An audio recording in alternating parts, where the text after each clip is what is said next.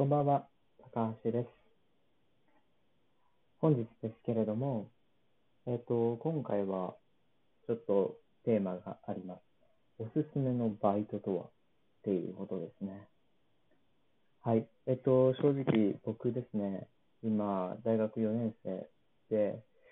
まあ結構忙しい日々を送ってるんですけれども、それに伴い、えっ、と、僕は最近ややっていたバイトも辞めてしまって、今ニートの状態なんですよね。はい、そうなんです。アルバイトしてないんですよ。大学生なのに。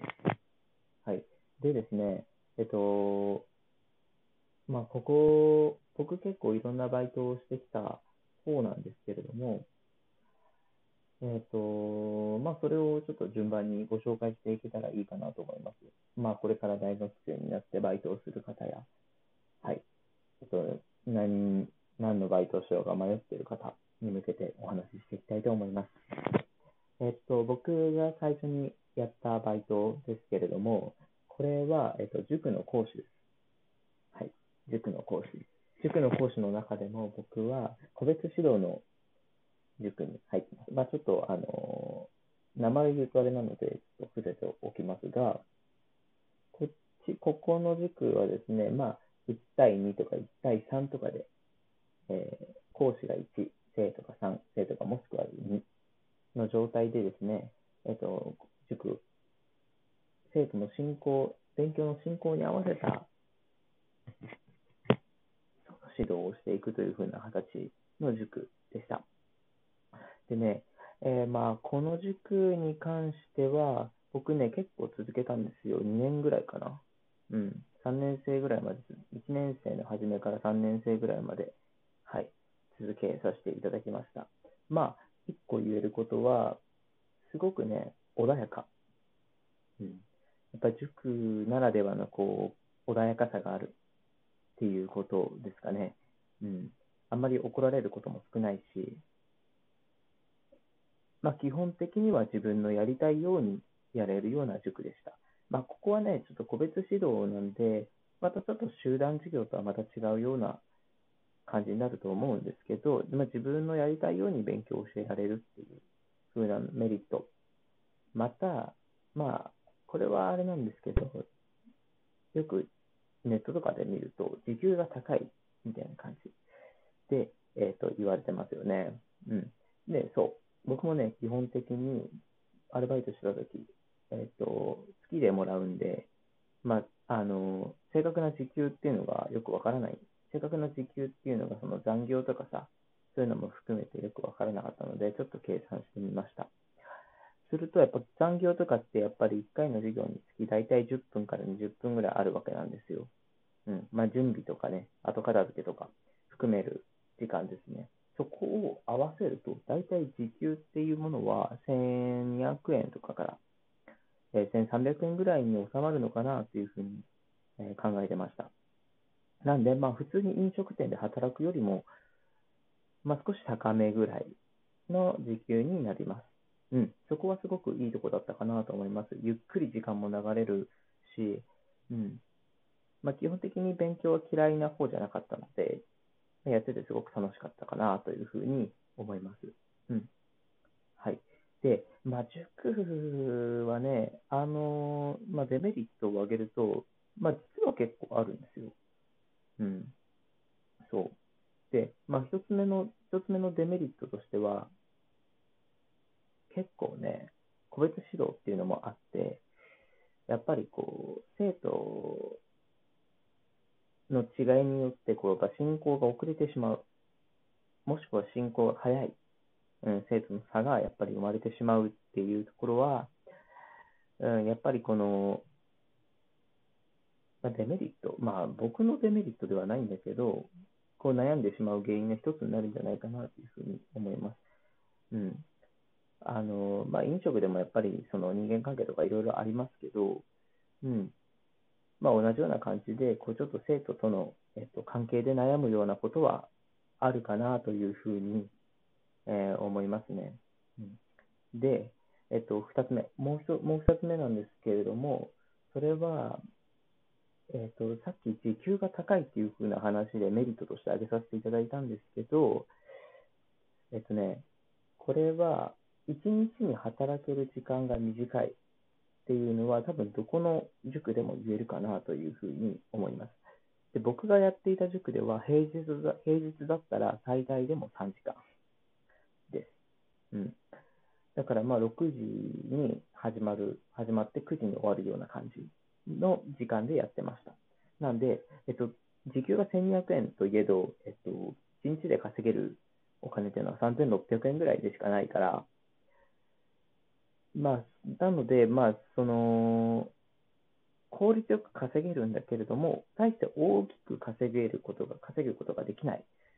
バイトになってます。うん。なんで、まあ、これに関しては、これに関しては、そうだね、あの、他のバイトと掛け持ちしてやってる人も多かったかなというふうに思います。後で話しますが、僕もその一人です。うん。で、もう一つデメリットを挙げるとすると、ちょっとね、あの、僕の塾が、あれの、あのー、得意なのかもしれないんだけれども、スーツを着ていかなきゃいけないっていう、決まりがありました。はい。なので、まあ、当然学校終わってからバイトをするっていうのが基本だったんで、そのバイトをするためだけに、スーツに着替えてバイトに行かなきゃいけないていう風ななんですよね。うん、そこがちょっと僕は、えっと、面倒だったなっていうふうに、えっと、今思えば、今考えればそう思いますね。うん。はい。で、えっと、ちょっと時間もあれなんで早めに行きますが、で、えっと、塾を、最初1年間は塾だけやってたんですけど、ちょっと稼ぎが少ないから、あの、まあ、飲食店とちょっと、あの、兼掛け持ちしようかなっていうふうな形で、えっと、個人経営の飲食店でバイトをさせていただきました。で、あと、個人経営の飲食店は、基本的にちょっと僕が聞いた情報だと、すごく、あの時給も高めで、結構自由が利く、シフトの融通も利くっていう風な形でいいなと思って始めたんです。で、えっと、全くその通りで始めたときはね、うん、全くその通りで、シフトの融通も効くし、1週間前に休むって言ったら、もう、あ、わかりましたっていう風な形で休むことも可能です。うん、で基本的に僕は時給は1000円でした。その時の時給は。うん、焼肉屋だったんで、まあ、そんなに高くないかなっていうふうに思いますけど、うん。で、基本的にお客さんの、お客さんも優しくて、うん、すごく、えっ、ー、と、楽しかったんですが、えっ、と、僕がやっていた焼肉屋さんはですね、ちょっとあのー、まあ、あの店長と、やっぱ他の店員さんとのその間でちょっとこう、壁があって、うん、やっぱ店長がちょっととこ個性的な人だったんで、うんまあ、飲食店あるあるなんですけれども、こう忙しくなってくると急に機嫌が悪くなるっていうような、うん、店長だったんですよ。なんで、ちょっとその人間関係としては、社員同士はすごく仲が良かったんですけど、その店長とのやっぱりその、接し方、うん、その店長との性格が合う人であれば、全然続けられる職場だったかなというふうに思います。で、基本的に焼肉屋さんなので、やっぱり、あの、すごく忙しいです。うん。で、忙しいんですよね。で、その時僕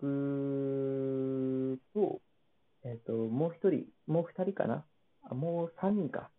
えっ、ー、と、アルバイトの人がいて、一人社員さんだったんですね。うん。なんで、まあ、基本的には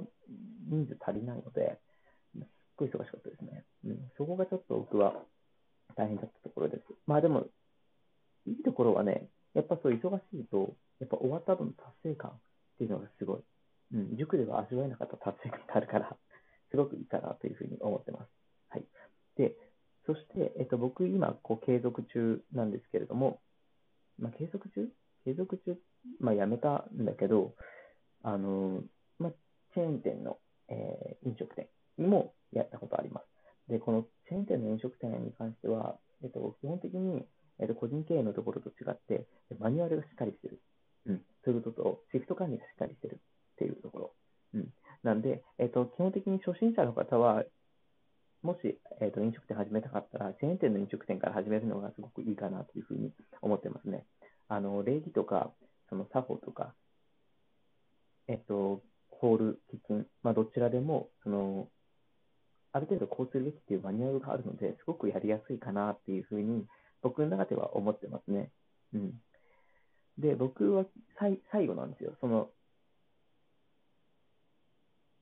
塾、個人経営の飲食店で、最後にチェーン店の飲食店で、一応僕のバイト人生が終わりを迎えてるんですが、終わりを迎えたんですが、やっぱ最後最後にやってみて、やっぱり、マニュアルがしっかりしてて、すごくやりやすいなっていう風な感じでした。で、えっ、とね、僕のところはね、その1週間でシフトがこう決まっていくスタイルなんで、基本的に結構融通が効くだった、効くんです、効くんですけど、あるところによるともう1ヶ月で決まっちゃうところもあるので、あの1ヶ月で決まるところはね、なかなかシフトの融通が効かないっていうところが結構メリデメリットになるかなっていうふうに思います。うん。そこ以外はね、うん。あの、特に、ああ、そっか。まあ、あとは個人経営と比べて時給が安いっていうところですかね。うん。僕のところは基本的に高かったんですけど、1000円ぐらいで。同じぐらいだったんですけど、でも大体さ、チェーン店って安くなる傾向があるよね。まあもちろんその、需要があるので、うん、それだけ供給しなくていいってことになるので、まあ、そうなんですけれども、そこがちょっとデメリットだったかなというふうに思います。はい。ということで、まあ、この異なる3種類の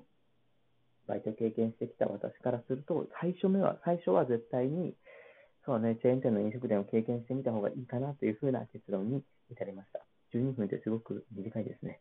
うん。もっと喋りたかったんですが、今回はこれで終わりにしたいと思います。皆さん、おやすみなさい。